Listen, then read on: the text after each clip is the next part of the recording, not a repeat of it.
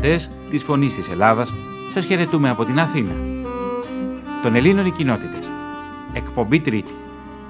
Σήμερα θα ακούσετε το τρίτο μέρος του ραδιοφωνικού ντοκιμαντέρ για τις ελληνικές κοινότητες του Βελγίου. Τις ιστορίες μετανάστευσης Ελλήνων, κυρίως από τη Βόρεια Ελλάδα και τα Δωδεκάνησα, από τη δεκαετία του 1950 και αργότερα. Στην τελική ρύθμιση του ήχου βρίσκεται ο Νίκος Αβοργινάκης. Στην έρευνα, τεκμηρίωση και παρουσίαση, ο Θωμάς Ίδωλης.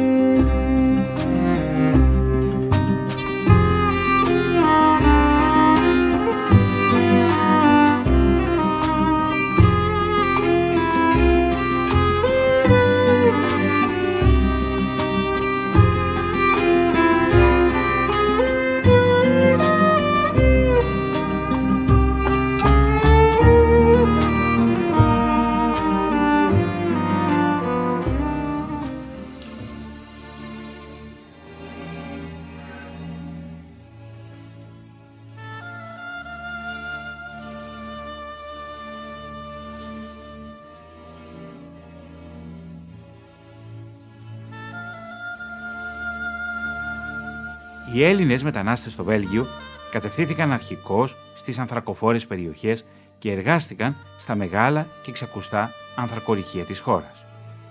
Στη συνέχεια, αφού έλυγε η σύμβαση, οι κατάφερναν να σπάνε το κοντράτο με τους ενδιάμεσους εμπόρους εργασίας, μετακινούνταν σε μεγαλύτερα αστικά κέντρα και κυρίως στις Βρυξέλλες.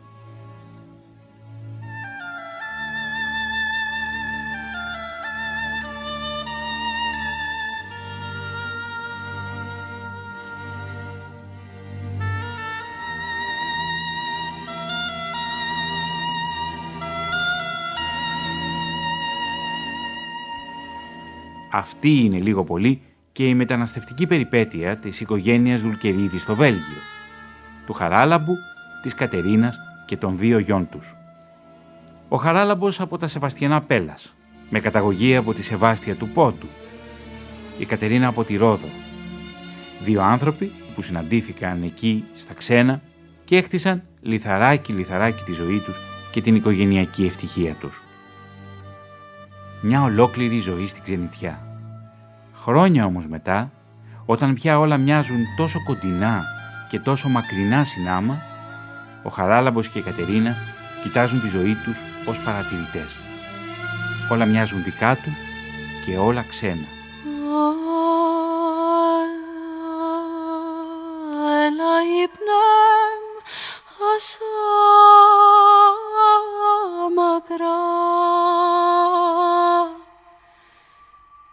Σα ψηλά τα μέρη να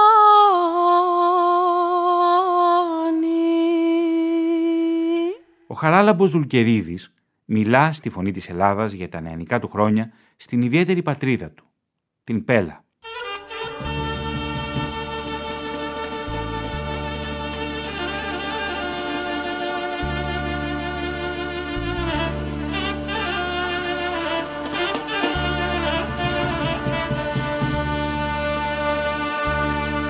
Κύριε Δουλκερίδη, σε τι ηλικία αποφασίσατε να φύγετε ως μετανάστη στο Βέλγιο; όταν απολύθηκα φαντάρος το 60, το 61 δεν ήταν να πηγαίναμε για την Αυστραλία.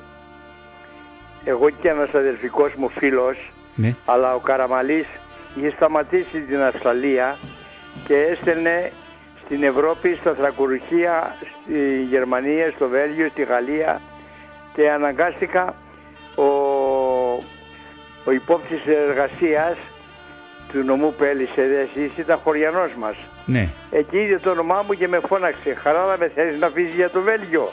Για το θρακουρυχείο. Εγώ δεν ήξερα τι θα πει ένα θρακουρυχείο. Ε, ευθεία με έδωσε τα χαρτιά. Πήρα το τρένο από την Έδεσα. Κατέβηκα στον Πειραιά. Από εκεί πήραμε το, το καράβι. Ε, πήγαμε στο Πρίνιζε και από εκεί στο Βέλγιο. Πήγατε στην Ιταλία, μέσω Ιταλίας. Μέσω Ιταλίας. Η ναι. οικογένεια, κυρία Δουλκερίδη. Είμαι ελεύθερο ήμουνα. Ναι, όχι. Ενώ η οικογένειά σας στην έδεσα πίσω. Είχατε απολυθεί μόλις από φαντάρος. Πόσα μέλη είχε η οικογένεια και πώς πώς ήταν τα, τα παιδικά σας χρόνια; Εφτά παιδιά. Ναι, 7 παιδιά. Ναι, ναι, τέσσερα κορίτσια και τρία αγόρια. Μάλιστα. Εσείς σε ποια, ποια σειρά είχατε μέσα στην οικογένεια; Εγώ ήμουνα ο τρίτος Ο τρίτος. Οι γονείς σας με τι ασχολούνταν ο πατέρας σας; με τη Γεωργία. Με τη Γεωργία. Ο πατέρας μου ήταν πολεμιστής στο, στο Αλβανικό πόλεμο στην πρώτη γραμμή.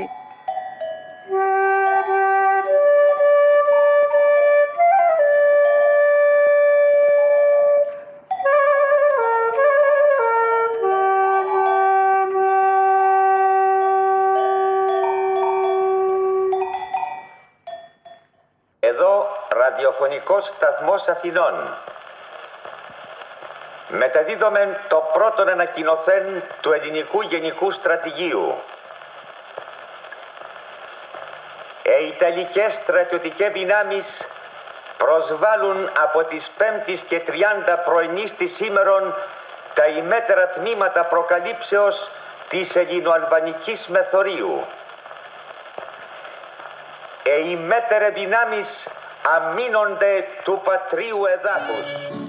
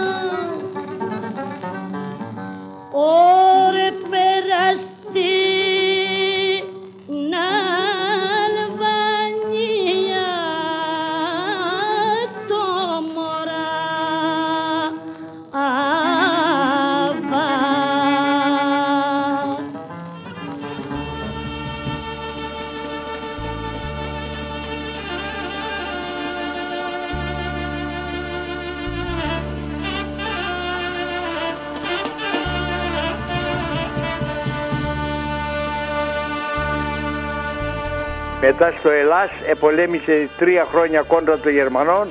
Στην εθνική αντίσταση. Ναι, μετά όταν τελείωσαν οι Γερμανοί, η τελευταία μάχη έγινε στο Κιλκίζ. Τελευταία μάχη. Και από εκεί ήρθε στο σπίτι, μετά έρχε, άρχισε ο συμμορτοπόλεμος. Ε, το χωριό μας είναι μεγάλο χωριό, δίπλα στη Σκίδρα ένα χιλιόμετρο. Ήταν όλο πολυβολία, περιφραγμένο. Ε, και όταν ερχόντουσαν οι Αντάρτες χτυπούσαν την Ανδε- το χωριό αλλά δεν μπορούσαν να μπαίνανε μέσα. Και αναγκάστηκα εγώ όταν πήγα φαντάρο στο 58. Εγώ υπηρέτησα στη Σύρο στο κέντρο, Ναι. αλλά ήμουνα κουρέας αξιωματικό. Το επάγγελμα μου είναι κουρέας. Και από εκεί με είπανε πού θες να πας, λέω στη Βέρεια. Ε, πήγα στη Βέρεια, εκεί η αλήθεια πέρασα πολύ ωραία. Ε, ήμουνα και εκεί κουρέας αξιωματικών, ε, έβγαζα και, και το χαρτσιλίκι μου. Ε, πέρασα πολύ ωραία στη στρατιωτική μου θετία. 48η ήμουνα σειρά, Ναι. εγώ ήμουνα μάλλον ε, 22 χρονών περίπου, όταν απολύθηκα. Δεν υπήρχαν δουλειές, Ναι. ε, δεν υπήρχαν και είχα έναν αδερφικό φίλο ο οποίος ήταν στη Αυστραλία και κάνουν τα χαρτιά μας για την Αυστραλία. Ναι. Αλλά ύστερα ο χωριανός μου ήταν υπόψη εργασίας, με είδε εμένα και με φώναξε θέλεις να πας στο Βέλγιο; Και έφυγα στο Βέλγιο λίγος να αποχαιρετήσω ούτε τη μάνα μου ούτε τους γονείς μου. Από εκεί το τρένο ευθείας στην Αθήνα. Έγιναν όλα πολύ γρήγορα. Πολύ γλίγορα, ναι. Ναι, πολύ γλίγορα. Έλα ύπνεμ και κόνεψον Σαρνίτσαμ το πουλό πονάνει νάνει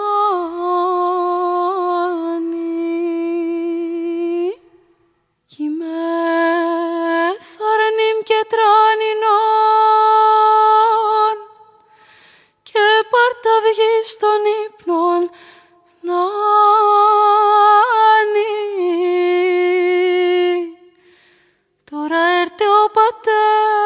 Πατέρας ο πολύ. Και το σας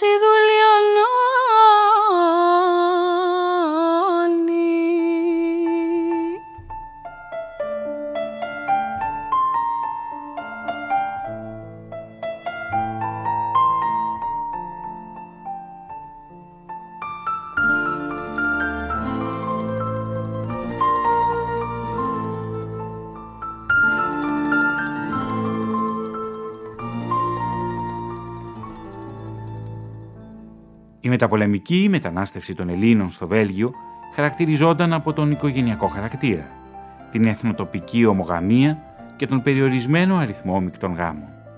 Ήδη το 1961 από τα 9.797 άτομα με ελληνική υπηκότητα που ζούσαν στη χώρα, οι 4.101 ήταν γυναίκες. Το ποσοστό των γυναικών στους 100 κατοίκους ελληνικής υπηκότητας είχε φτάσει το 41,85%. Η δυσαναλογία ανδρών γυναικών ακολούθησε πτωτική τάση στις επόμενες απογραφές, φανερώνοντας τον εξ αρχής και ολοένα πιο έντονο οικογενειακό χαρακτήρα της μετανάστευσης στο Βέλγιο.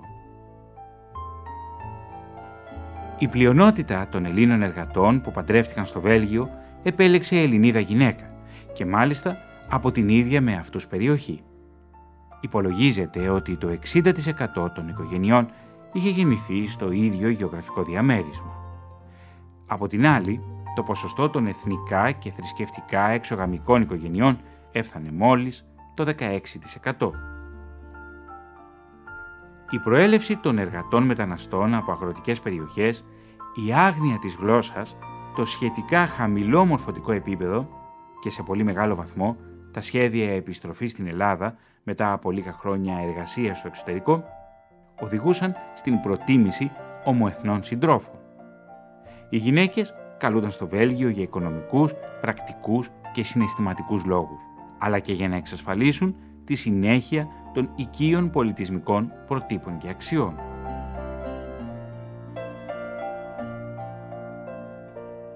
Η γυναίκα του Χαράλαμπου, Κατερίνα, μας μιλάει για την γνωριμία με τον άντρα της και στέκεται σε ορισμένες οικογενειακές στιγμές από τη ζωή της τετραμελούς οικογένειας στην Ξενιτιά. Τραγούδα το γυναίκα.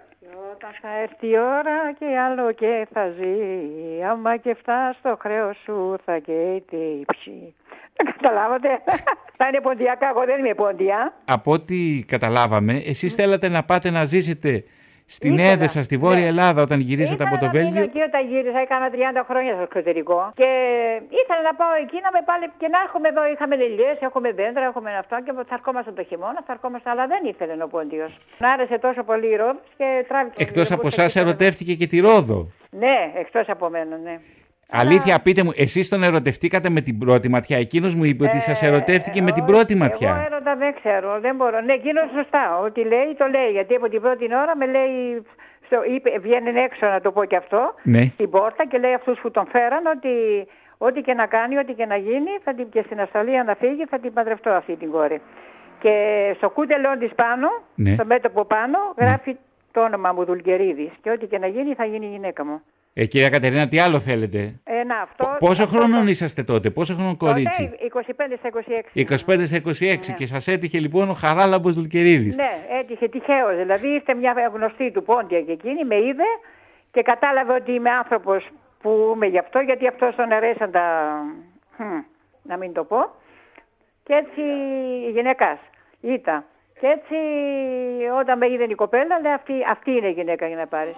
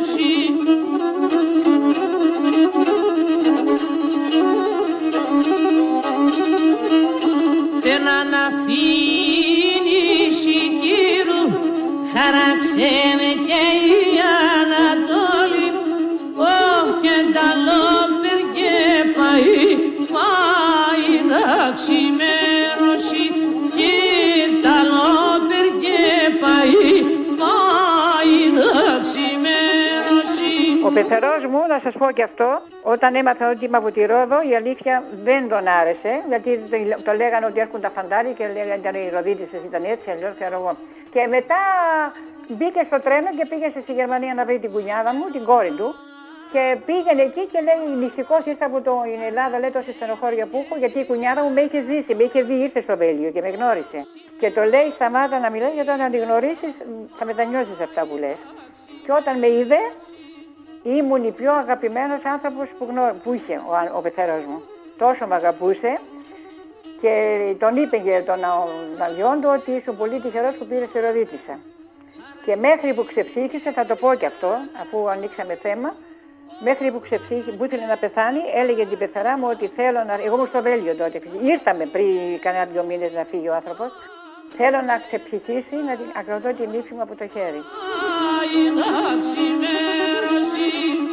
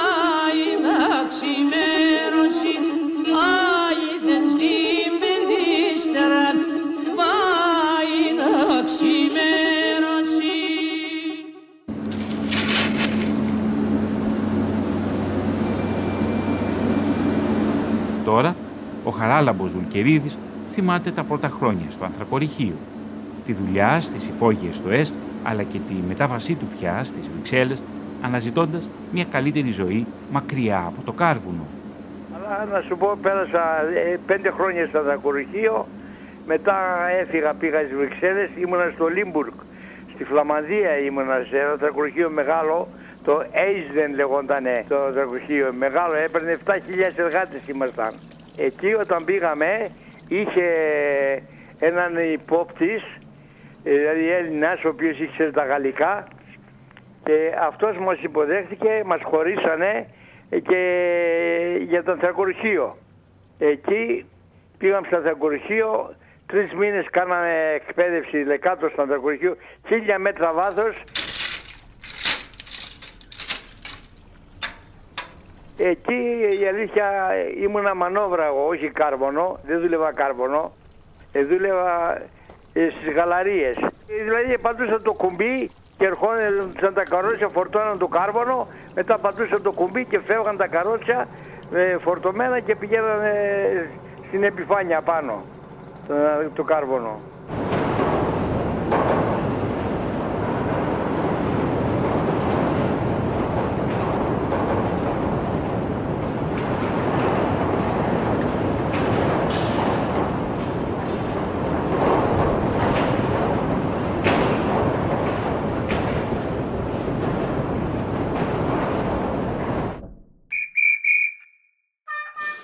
Είχε κατοικίες και ζούσαμε,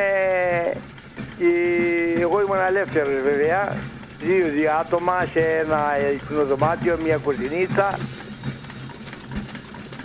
60, 65 ήρθαν οι Τούρκοι. Όταν ήρθαν οι Τούρκοι μετά ε, να πούμε εγώ έκανα. Ε, έφυγα από εκεί μετά με το 65 πήγα στις Βρυξέλλες. Η Ιταλία ήταν η πρώτη. Αυτή, επειδή εγώ όταν ήμουν κουρέας μάθαινα, είχε Ιταλούς που φτιάχναν τις εδέσεις στο εργοστάσιο της ΔΕΗ. Το... Εκεί ήξερα λίγα Ιταλικά, αν ήμουν και μικρός, δηλαδή Ποντζόρνο, ε, Ποναστέρα, κάτι λίγα να πούμε. Eh, che cosa c'è? Eh, che ragione? Lei che, che, che idea ha? Ideale. Lei dice che un po, di, un po' di colpa ce l'hanno anche gli italiani o no? Ma io penso anche di sì, perché ci sono quelle buone e ci sono quelle brave. Dappertutto ci sono...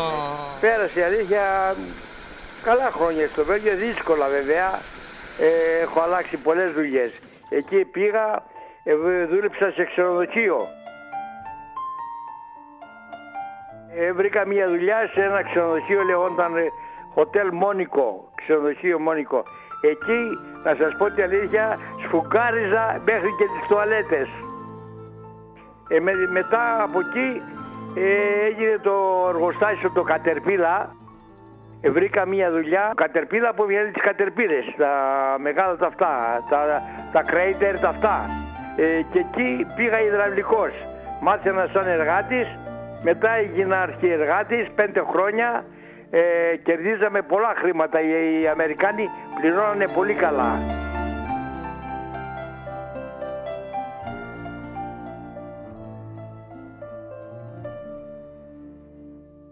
Σημαντική επιρροή άσκησαν στους μετανάστες εργάτες και οι αρνητικές κρίσεις της Ορθόδοξης Εκκλησίας για τους μικτούς γάμους. Σύμφωνα με τα κείμενα που η Εκκλησία προόριζε για τους ανθρακορίχους, οι ξένες γυναίκες σε σχέση με την αγνότητα και την άψογη ηθική των Ελληνίδων παρουσιάζονται περισσότερο ως πόρνες, αφού εμφανίζονται να αποδέχονται ευκαιριακές γνωριμίες, να υποκύπτουν συχνά στα σαρκικά πάθη και να παρασέρνουν τους Έλληνες άνδρες.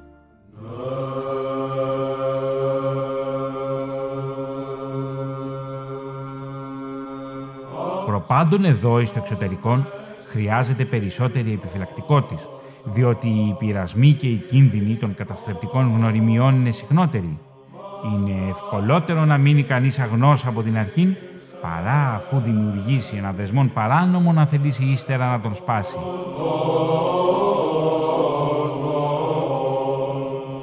Είναι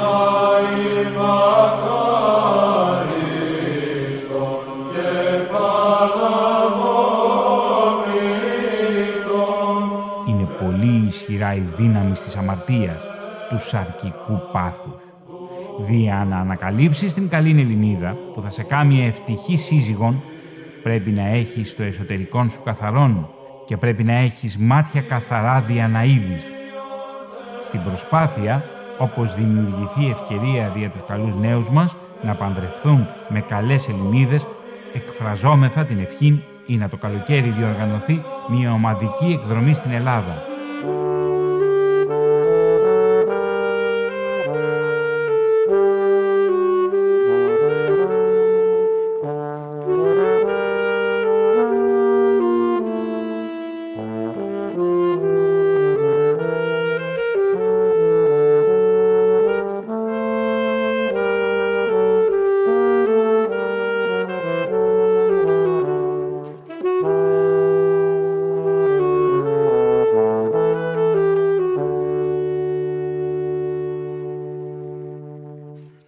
Σημαντικό ρόλο στη ζωή των μεταναστών διαδραματίζουν οι διαδικασίες κοινωνικής ένταξης. Ο Χαράλαμπος Δουλκερίδης μας μιλά για τη μακρά και πολλές φορές επίπονη διαδικασία κοινωνικής ένταξης. Οι Ιταλοί ήταν πολύ καλοί άνθρωποι, αγαπούσαν πολύ τους Έλληνες.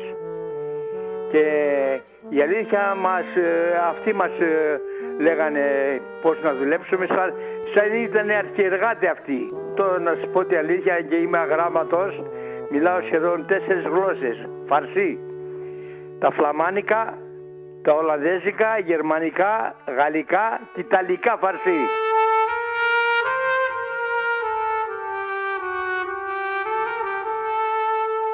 Πώς ήταν η Βέλγια, αλήθεια, πώς ήταν το Βέλγιο εκεί στη δεκαετία του 1960. Οι Φλαμάνοι, Ναι. επειδή είναι δύο ε, φίλες, γα- γαλλόφωνοι και φλαμάνοι. Βαλόνοι και φλαμάνοι που λέμε. Εγώ, επειδή ήμουν στο Ολυμπουργκ, μιλούσα φλαμάνικα. Αλλά οι φλαμάνοι ήταν πολύ καλοί και ήταν εργατικοί. Και όταν μιλούσε στη γλώσσα τους, σ' αγαπούσαν πάρα πολύ. Η επικοινωνία με την Ελλάδα, με τους γονείς σας, με τα αδέλφια σας, Εγώ είχα και τους έστελνα συνέχεια χαρτιδίκι. Και τον πεθερό μου και τους γονείς μου. Και στη Ρόδο και στους γονείς μου. Ήμουν εργατικό παιδί και η αλήθεια και η γυναίκα μου που παντρεύτηκα και αυτή ήταν πολύ εργατικά. Οικονομήσαμε χρήματα, οικονομολόγα ήταν πάρα πολύ ε, και τους βοηθούσαμε όλους.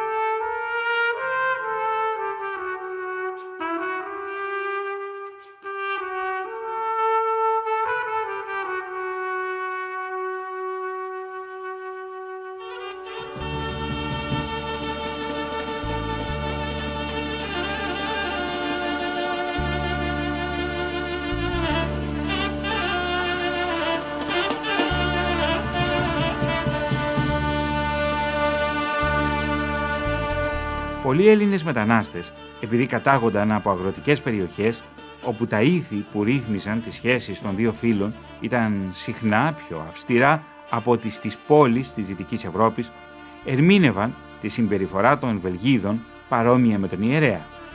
Επιπλέον, έχοντας κατά νου να επιστρέψουν το συντομότερο στην Ελλάδα, ήταν επόμενο ότι θα απέφευγαν να παρεκκλίνουν του σχεδίου τους δημιουργώντας έναν σοβαρό δεσμό με μια ξένη. Η Κατερίνα Δουλκερίδη και το πικρό ψωμί της ξενιτιάς. Ε, δούλευα από την πρώτη μέρα που πήγα, εγώ πήγα τουρίστρια για 10 μέρες και να δω τον αδερφό μου και έμεινα εκεί. Τέλος πάντων, να μην τα πω τώρα όλα αυτά. Έπιασα στο εργοστάσιο την ίδια μέρα που πήγα την άλλη μέρα, Τρίτη έφτασα Τετάρτη με βάλα στο εργοστάσιο, χωρίς να το ξέρω, χωρίς. Τέλος πάντων, να μην τα λέω. Και από εκεί ε, ανοίξαμε μπακάλι παντοπολείο, δούλευε ταξί, έκανε πολλές δουλειές ο Χαράμπο και μετά κάναμε λαϊκή. Ε, δούλευα στο μαγαζί, ε, δούλευα, μετά ανοίξαμε ε, λαϊκή, αλλά ε, ε, είχαμε ελληνικά ήδη. Μαγείρευα μέχρι τη μία το πρωί και στις 3 η ώρα σηκωνόμασταν και φεύγαμε 60 χιλιόμετρα, 70 και πηγαίναμε στις λαϊκές και ήμασταν όλη τη μέρα εκεί πουλούσαμε. Έκανα πάρα πολλά είδη φαγητά. Από μουσακά, από παστίτσια, από ντολμάδες, από καλαμάρια, από σαζίκια, ταραμάδες, πίτσες, πίμ, όχι πίτσες. Πίτσες, σιρόπιτσε, πανακόβιτσε, σκεφτέδε, ντολμάδες, τα πάντα. Ε, δούλευα χωρίς να σταματήσω 20 ώρες, 22 ώρες, ήμουν ορθιά και μετά μια ώρα ξάπλωνα και πήγαινα στη λαϊκή όλη την ημέρα και ερχόμασταν το βράδυ και πολλές φορές δεν με φτάνα και την άλλη ημέρα και ξανά. Αυτά είναι. Δηλαδή δεν είναι μόνο ο άντρας που δουλεύει και εκεί δουλεύουν οι γυναίκες δουλεύουν. Και δούλεψα πολύ σκληρά, πάρα πολύ σκληρά και 30 χρόνια δηλαδή που έμεινα εκεί. Πήγα 15 μέρες σας λέω και έμεινα 30 χρόνια. Αλλά δούλεψα πολύ σκληρά στη ζωή μου και τα παιδιά μου τα μεγάλωσα όπως έπρεπε, όπως το λέει και ο γιος μου στο λόγο του που βγάζει. Η μαμά μου δεν ξέρει ούτε εκδρομές, ούτε έξω, ούτε μέσα, ούτε χορούς, ούτε κλέντια. Ξέρει μόνο να δουλεύει και να μας μεγαλώσει σωστά. Ε, ήμουν στο σπίτι. Εντάξει, ήμουν στο σπίτι, αλλά έφερνα και με το εργοστάσιο, έφερνα δουλειά και εκεί και δούλευα ακόμα. Θα το πιστέψετε. Με έδινε ο πατρόνος αφεντικό και δούλευα στο σπίτι. Επομένως ήταν τα παιδιά μωρά, τα μικρά, ε, κόντυσα να γεννήσω στο, μέσα στο εργοστάσιο. Με πιάσαν λοιπόν στο λεωφορείο μέσα. Τι να σας πω. Πού να τα λέω όλα. Είναι, ε. Και έτσι, δόξα τω Θεώ. Αλλά έκανα παιδιά και είμαι ευτυχισμένη και είμαι χαρούμενη και είμαι περήφανη για τα παιδιά μου. Νομίζουν εδώ, όποιοι, εδώ που, που δεν έχουν φύγει έξω, ε, εσύ σου στην ξενιτιά έχεις λεπτά, έχεις, εσείς έχετε αυτά. Λέω, πρέπει να έρθεις να δεις τι, τι, τι καημό είναι η ξένη και να μην ξέρεις και να πεις καλημέρα πρώτα-πρώτα όταν πα και μετά να, να, να, να θέλει ένα σωρό, δηλαδή και τα ακριβή ζωή, δύσκολη ζωή, ενίκεια να πληρώνεις, φώτα, να, τα πάντα. Γιατί εδώ είχαμε τα σπίτια μας και εκεί δεν είχαμε τίποτα. Ήταν τα σπίτια με νίκια. Πολύ ακριβή ζωή. Δεν είναι εύκολο. Δεν είναι εύκολο, αλλά όταν τακτοποιηθείς όμως και έχεις όρεξη και ξέρεις τον οικοκυριό σου και ξέρεις πώς θα κάνεις, δεν είναι. Εμένα δεν, δηλαδή δεν, δεν την είδα τη ζωή μαύρη, να το πω έτσι. Μπορεί να κουράστηκα, να δουλέψαμε πάρα πολύ. Και τα παιδιά έρχονταν, μην νομίζετε Σαββατοκύριακο, μια ο ένας, μια ο άλλος που δεν είχα σχολείο και μας βοηθούσαν γιατί δεν μπορούσαν να τα. ήταν πάρα πολύ δουλειά στη λαϊκή. Και ερχόνταν τα παιδιά και με βοηθούσαν και στη λαϊκή. Και στην αρχή είχαμε και τον μπακάλικο, είχαμε και τη λαϊκή. Και αφήναμε το παιδί 12 χρονών στο μαγαζί το Χρήστο και πουλούσε μέσα στο μαγαζί στο μπακάλικο. Θα το πιστέψετε; Και εγώ πήγαινα μαζί με τον Χαράλαβο στη λαϊκή. Ε, τέλος πάντων, ήταν, δεν ήταν εύκολο. Αλλά δεν με, δεν μετανιώνω κιόλας. Και που, που φύγα, μετάνιωσα που φύγα. Αλλά ο γιατρός με, με έκανε, έπαθα υπερκόπωση. Και ο γιατρός μου λέει: Αν δεν σταματήσεις, θα φτάσεις στο ψυχιατρίο. Ήμουν πάρα πολύ κουρασμένη.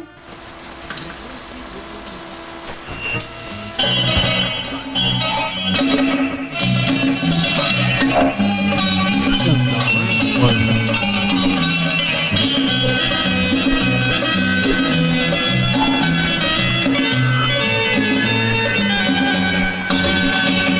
λεπτά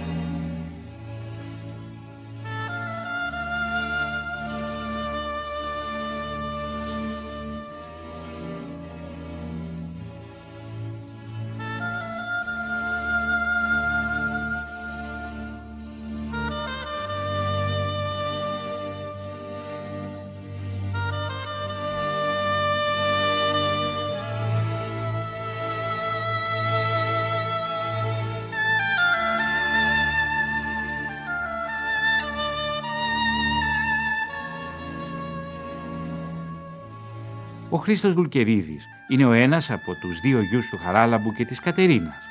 Πρώην Υπουργός Οικισμού με το κόμμα των Πρασίνων και σήμερα πια δήμαρχος στον κεντρικό τομέα της πόλης των Βρυξελών, της περιοχής δηλαδή που βρίσκεται το κτίριο του Ευρωπαϊκού Κοινοβουλίου και άλλα κτίρια των ευρωπαϊκών θεσμών. Όταν μίλησα με τον Χρήστο Δουλκερίδη, ήταν μια δύσκολη μέρα για εκείνον, λόγω της πανδημίας του κορονοϊού. Αυτό όμως δεν τον εμπόδισε να ανοίξει την κουρτίνα και να αφήσει τις αναμνήσεις του να ξεχυθούν στο παρελθόν.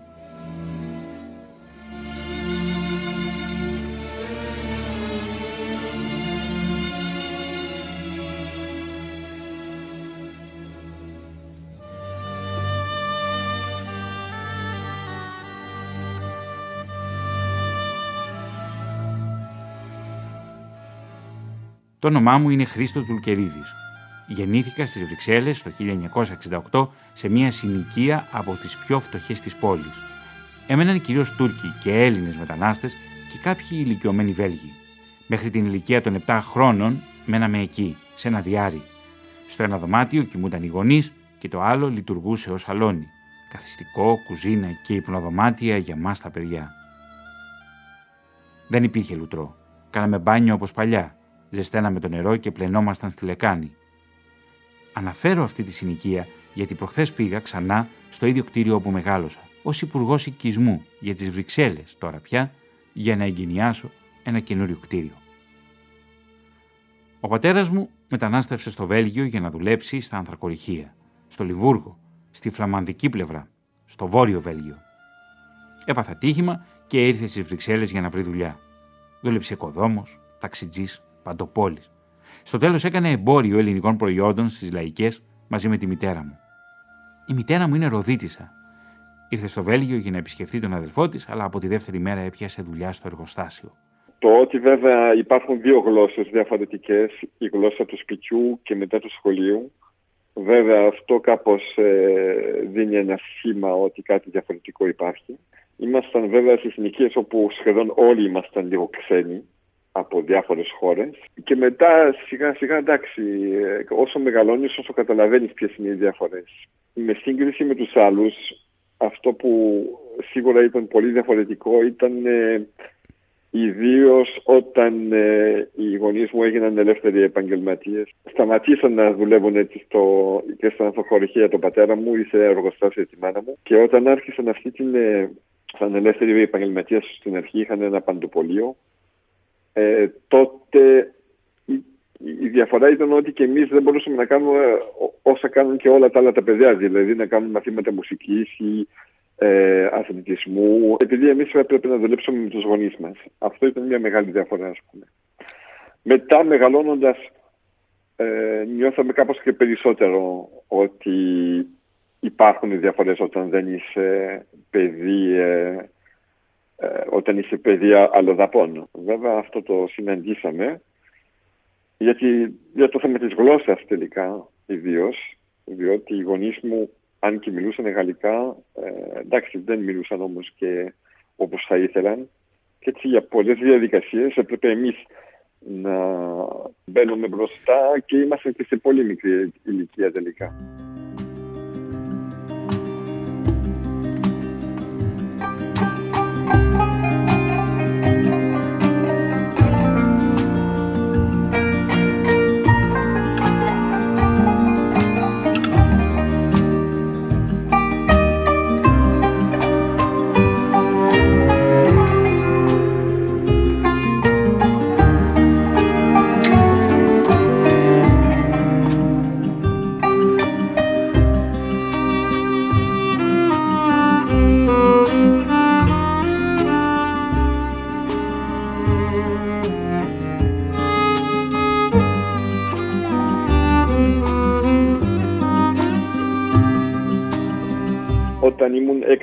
Μηνών οι γονείς μου πήγαν στην Ελλάδα. Ναι. Αλλά μετά ε, συνήθως πηγαίναμε τα καλοκαίρια.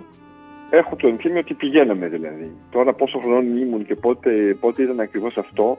Ήταν κάτι, έχω πολύ καλά ενθύμια, διότι πηγαίναμε με το αυτοκίνητο τότε.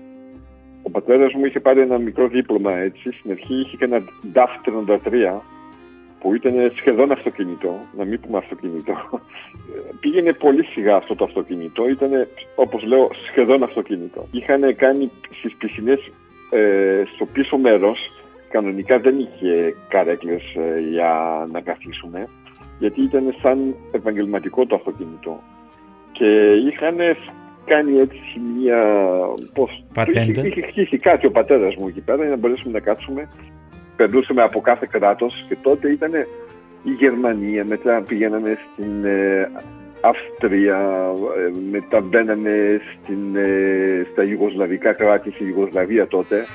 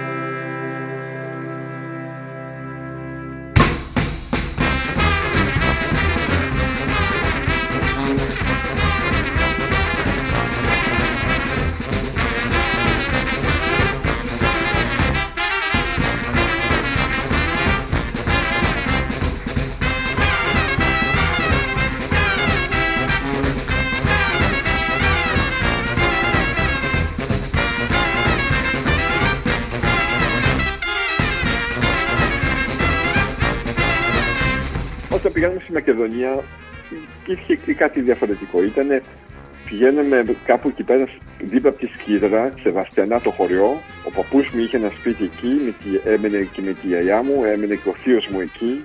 Ήταν οι κότες, ήταν τουαλέτες δεν είχε όπως είχαμε εμείς. Ήταν αυτή η τουρκική τουαλέτα, πώς λέγεται, δεν Ναι, ξέρω. ναι, η στην τουρκική Ελλάδα, τουαλέτα. Αυτή η Ναι, τρύπα. Ήταν οι μύγες. Όταν είσαι παιδί, κάπως βέβαια σε παραξενεύει αυτό. Ήταν και τα ποντιακά. Και αυτό, ε, μιλούσαν ποντιακά η- η- ο παππούς μου, η γιαγιά μου. Η γιαγιά μου ήταν μια καρδιά. Ήταν απίστευτη. Ήταν, πώς μου, μου έλεγε, μου έλεγε αναλελεύωταψίας ε, όταν ερχόμαστε έτσι μας έλεγε. Και ήταν ήτανε πάρα πολύ θετική και καλή γυναίκα. Ήταν απίστευτη. Είτε πέγνα μάλα μάλα είδα μάλα και λιβάδια είδα μάλα και λιβάδια είδα μάλα και λιβάδια και στην άκρα να κράνε πεγάδια. Και στην άκρα να κράνε πεγάδια Este και φυτόν και μεγά, este και φυτόν και μεγά, τα ναράντια φορτωμένων, τα ναράντια φορτωμένων. Έπλωσα να φέρω έναν, έχω λασθένη λεμόνα, έχω λασθένη λεμόνα. Δόχολας και σε λέμωνα πας και σ' ακούσα κλαδόπον πας και μαρένα φιλόπον κι αν σ' ακούσα κλαδόπον να σ' ακούτε το σερόπο κι αν μαρένα φιλόπον κι αν μαρένα φιλόπον να μαρνέτε το πιόπο. Ο παππούς μου πολύ έτσι σ- σκληρός λίγο, αλλά όχι, σ- όχι σκληρός, δηλαδή φαινόταν μεγάλη προσωπικότητα.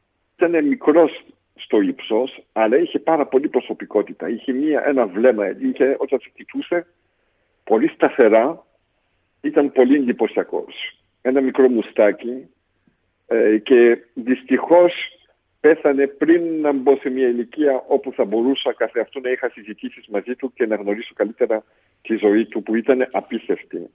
Γιατί αυτός έφυγε παιδί από το Πόντο, από τα Σεβάστια. Αυτό το έμαθα πολύ πιο αργά. είχε χάσει την αδελφή του, είχε χάσει τους γονείς του, είχε έρθει με τον θείο και με την θεία του, αν θυμάμαι καλά. Λοιπόν, εκείνος είχε έρθει το 14, ήρθε με άλλα μέλη της οικογένειας. Εγκατάσταθηκαν εκεί σε ένα χωριό που δεν ήταν δικό τους βέβαια. Το ονομάσα, τότε λεγόταν Βάγκενα, αν κατάλαβα καλά. Και το ονομάσανε Σεβαστιανά επειδή ήρθαν πολλοί πόντιοι εκεί. Δεν ήταν εύκολη ζωή νομίζω. Διότι τελικά ήταν αλλοδαπή και εκείνη σε ξένη χώρα. Μετά από πολλά χρόνια, εγώ έγινα, πέθανε εκείνος ο καημένος. Πέθανε και η γιαγιά μου, και αυτό το θυμάμαι πάρα πολύ καλά. Είχα πάει στο νοσοκομείο, είχε πέσει και μου λέει πόσο χαίρομαι που σε βλέπω. Λέει, λέω είσαι μια χαρά η γιαγιά, εντάξει είσαι. Λέει όχι, κοίταξε, εγώ τώρα κουράστηκα και θα φύγω. Σε λίγες μέρες θα πάω να βρω τον παππού. Και το έλεγε πολύ απλά, απλότατα. Στην αρχή άρχισα και λέω όχι και εσύ πρέπει να, να κρατήσεις λίγο να δεις και τον αδελφό μου να είχε μια χαρά και λέει όχι κουράστηκα το είπε με τόσο ήταν τόσο απλό αυτό το πράγμα και ήδη μετά τρεις εβδομάδες έφυγε. Αλλά έφυγε με μια ηρεμία που νομίζω την, πολύ την, την, το, το, το, το, σεβάστηκα αυτό. Δηλαδή είπα εντάξει δεν μπορείς να πας εναντίον αυτό. Και το είχε αποφασίσει και έφυγε.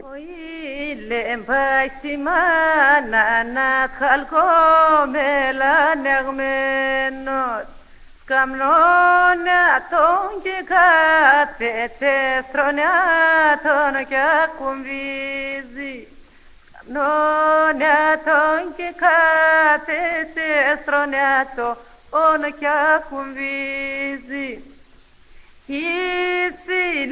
Και κάθε σε στρωνώσε και ακουμπίζει Πώς με τα στραμάλωσες, μήπως με το φεγγάρι Πώς με τον αυγερίνον επίκε δύο λόγια Δε με τα στραμάλωσα ούτε με το φεγγάρι Δε με τον αυγερίνο και πήκα αδύο λόγια.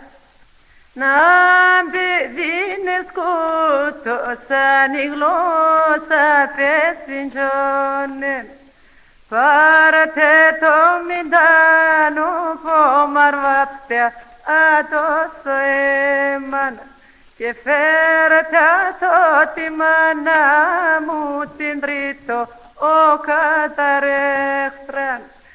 Τρίτη κατηρείτε με την τέταρτη εδόχτα τη Τετάρτη θλιβέρη πέμπτηφα αρμακωμένη Παράσκευη ξημερώμα να μ' είχε εξημερώσει.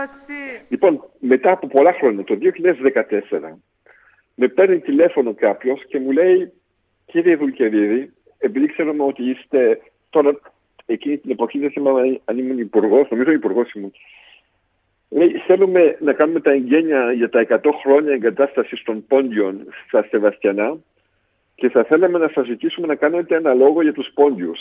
Και λοιπόν με συγκίνησε πάρα πολύ και λέω εντάξει θα το κάνω. Και το ετοίμασα έτσι λίγο. Και ήταν απίστευτα ε, και έκανα αυτό το λόγο με άνθρωποι που γνωρίζαν πολύ περισσότερο από μένα αυτή την ιστορία, αλλά διαφορετικά μάλλον. Και εγώ με τα δικά μου τα μάτια που είναι βέβαια αγάπης και που έχουν ε, ε, ένα κομμάτι το ποντιακό μέσα μου, σαν πολιτικός είχα πάρα πολύ μεγάλο ενδιαφέρον για όλες τις γενοκτονίες. Αλλά δεν σημείωνα τόσο πολύ την ποντιακή γενοκτονία. Μιλούσα ιδίως για την εβραϊκή, για τους Τούτσι, για ένα σωρό άλλους δηλαδή. Ήμουν μπορεί εμπειριασμένο χωρίς και να το βλέπω από τη δική μου την ιστορία και από την ιστορία των, των ε, πρόγονων μου. Και παντρεύεται ο ξάδερφός μου, που και αυτός ήταν ε, ο γιος της, ε, της αδελφής του πατέρα μου, ξάδερφός μου δηλαδή, και αυτός ζούσε στην Γερμανία. Στη Γερμανία, και ναι. παντρευτεί, ναι. να πάει στην Ελλάδα και πήγαμε, βρεθήκαμε στην Κομωτινή. Ε, ο πατέρας σου ήταν δραμινός. Και θα σας πω κάτι που πάλι αυτό μιλάει για πράγματα που δεν γράφονται, δεν μιλούνται, αλλά αισθάνονται μόνο. είναι κάπου βαθιά μέσα μας. Έρχεται ο γάμος λοιπόν και πάμε και χορεύουμε. Ξέρετε ότι η πολιακή χορή είναι πολύ ιδιαίτερη και δύσκολη. Αλλά εκείνη την ημέρα ήθελα να τον χορέψω. Και είναι αυτός ο χορός όπου κρατιούνται ο, ο ένας δίπλα τον άλλο. Πολύ δυνατά. Είναι μικρά βήματα, αλλά πολύ δυνατά και πολύ έντονα. Και ε, μπαίνω εκεί στο χορό και αρχίζουν τα κλάματα, δηλαδή δεν μπορούσα να σταματήσω. Ήταν μια συγκίνηση που ερχόταν από πάρα πάρα πολύ μακριά. Ήταν, δεν μπορώ να το ξεχάσω αυτό ποτέ. Μόνα τους ήρθανε. Έτσι. Και ήμασταν και αισθανόμασταν όλοι δηλαδή με μεγάλη αλληλεγγύη. Δηλαδή ήταν σαν να ένιωθες με αυτό το χορό όλη την πορεία, όλη την αλληλεγγύη, όλο το δράμα εκείνης της εποχής μέσα σε αυτό το χορό. Είμαστε ε, σηκωμένοι πάνω. Ε, μπορεί να πάθαμε ό,τι πάθαμε, αλλά κρατιόμαστε όλοι μαζί και κοιτάμε μπροστά μας.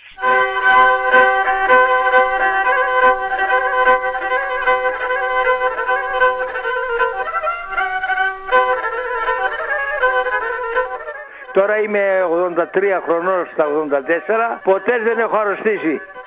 Θέλω να στείλω μπόλο στην Αυστραλία τον αδερφικό μου φίλο, τον Γιάννη Τορούνογλου. Ήτανε, ήμασταν σαν αδέρφια, δεν ήμασταν σαν φίλοι. Αδέρφια. Το, το, ένα πενιντάλεπτο το μοιράζαμε στη μέση, αλλά όχι δανεικά. Και πότε πήγε εκείνος στην Αυστραλία; Το 1960 2 με 63. Μόλις ε, άνοιξε η Αυστραλία, έφυγε στην Αυστραλία. Έφυγε εκείνος και πήγε στην Αυστραλία, ενώ εσείς ήδη είχατε πάει στο Βέλγιο. Στο Βέλγιο, μάλιστα. Τελευταία φορά πότε του μιλήσατε, κύριε Χαράλαμπε; Να σας πω ότι δεν έχει περίπου δύο μήνες. Βρήκα το τηλέφωνο του και τον τηλεφώνησα. Και έκλαιγε από το τηλέφωνο. Έκλαιγε από το τηλέφωνο. Ναι, μα ήμασταν αδέρφια, δεν ήμασταν φίλοι. Κειμε θαρνήμ και τράνινον και πάρτα βγει στον ύπνον να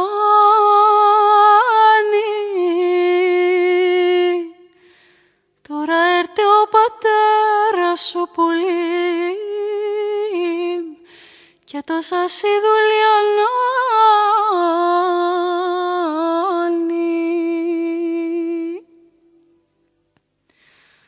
δουλειά να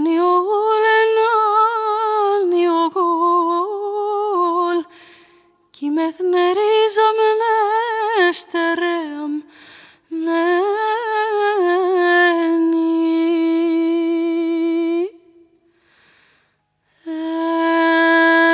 Έλα ύπνεμ και κόνεψον. Σαρνίσαμ τεν καλιά πονέ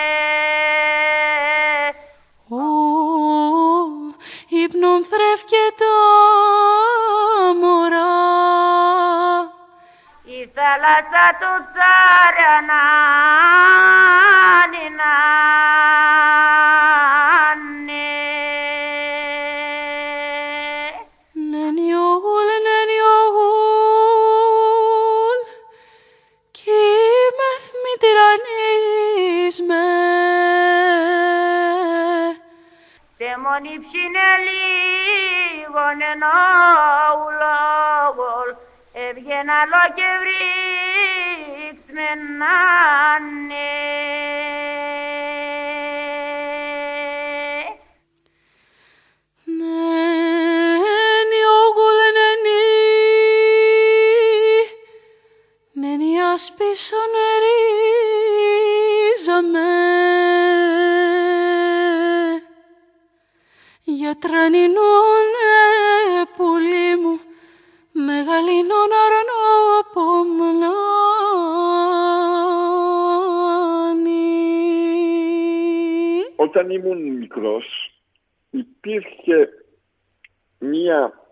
μεγάλη αλληλεγγύη. Πρώτα πρώτα νομίζω για τον πατέρα μου ότι ο ρατσισμός δεν ήταν τόσο δυνατός.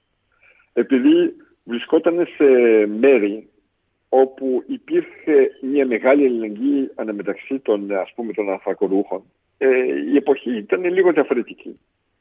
Μετά, ε, εγώ σαν παιδί δεν το ένιωθα πολύ συχνά, εκτός από το ότι ε, όταν ήθελα να πάω σε, ένα, σε μια δισκοθήκη, ας πούμε, τότε, όταν ήμουν 17-18 χρονών, ζητούσαν την ταυτότητα. Και όταν δεν έχει την ταυτότητα τη βελγική, δεν μπορούσες να μπεις μέσα. Αυ, τέτοια πράγματα δηλαδή. Αλλά εκτός από αυτό, να σας πω ότι το Βέλγιο έδωσε και πολλά δικαιώματα. Δεν θα γινόμουν βουλευτής, δεν θα γινόμουν υπουργός, δεν θα γινόμουν δήμαρχος, αν δεν είχε δώσει τέτοια δικαιώματα. Ένα παιδί αλλοδαπό να μπορέσει να γίνει Βέλγος και να αντιπροσωπεύει τους άλλους. Όταν με βλέπουν οι Βέλγοι, όλοι γνωρίζουν την ελληνική μου καταγωγή, αλλά ό, όλοι με βλέπουν σαν Βέλγο. Δεν με λένε κάθε μέρα εσύ είσαι Έλληνας, ξέρω εγώ τι. Όχι. Είναι, είμαι ένας από τους δικούς τους. Και αυτό είναι, έχει πολύ μεγάλη σημασία.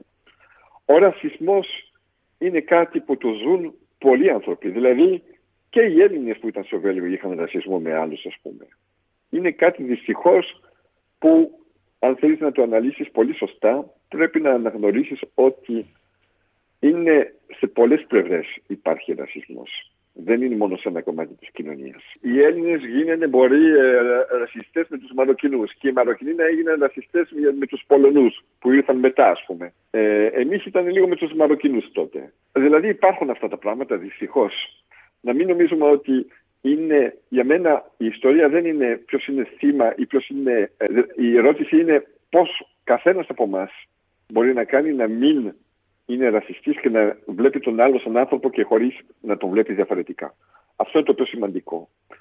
Ε, ο ρατσισμό υπάρχει και στο Βέλγιο και στην Ελλάδα και σε όλες τις χώρες σχεδόν. Πρέπει να το πολεμήσουμε με καθένας προσωπικά και το κράτος βέβαια πρέπει να παίρνει και εκείνος μέτρα να δίνει και δικαιώματα σε παιδιά που έχουν μεγαλώσει, έχουν γεννηθεί ε, και τελικά είναι και το μέλλον μιας χώρας. Ιδίως εμείς στην Ελλάδα όπου έχουμε τόσο διαφορετικές καταγωγές, έχουμε πάει παντού στον κόσμο και έχουμε δηλαδή ήδη ε, είμαστε, ε, πώς να το πω, ανακατωμένοι από τόσες πολλές διαφορετικές φυλές που πρέπει αυτό να το καταλάβουμε.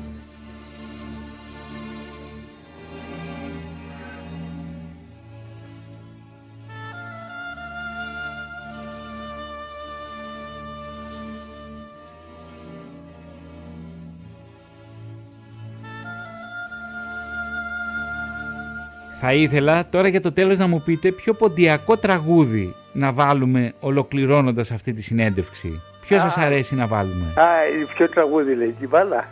Ποιο τραγούδι θέλει να βάλει η συνέντευξη; Α, η μάνα εν κρυό νερό και στο ποντήρ και μπεν.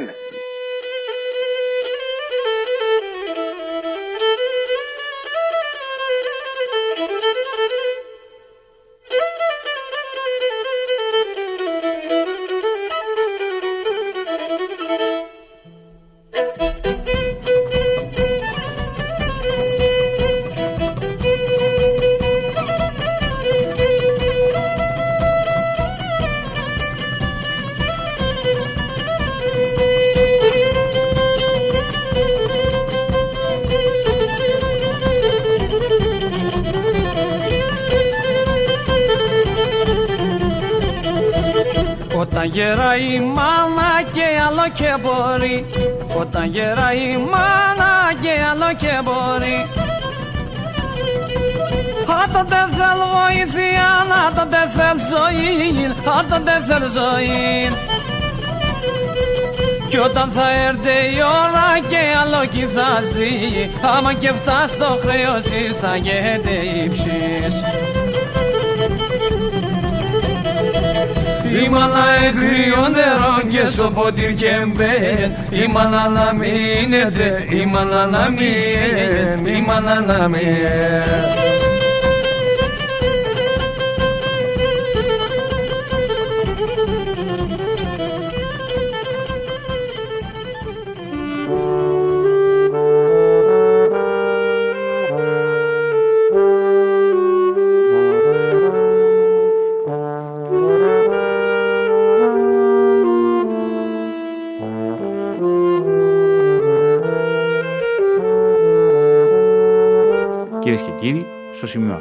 ολοκληρώθηκε το τρίτο ραδιοφωνικό ντοκιματέρ για τις ελληνικές κοινότητες του Βελγίου και τη ζωή των Ελλήνων ανθρακορίχων εκεί. Στην τελική ρύθμιση του ήχου ήταν ο Νίκος Σαβοργινάκης. Στην έρευνα τεκμηρίωση και παρουσίαση, ο Θωμάς Σίδερης. Στη σύνθεση του μουσικού σήματος, ο Χρήστος Τσιαμούλης. Κυρίες και κύριοι, μέχρι την επόμενη Παρασκευή που θα τα ξαναπούμε, να είστε καλά. Καλό μεσημέρι από την Αθήνα.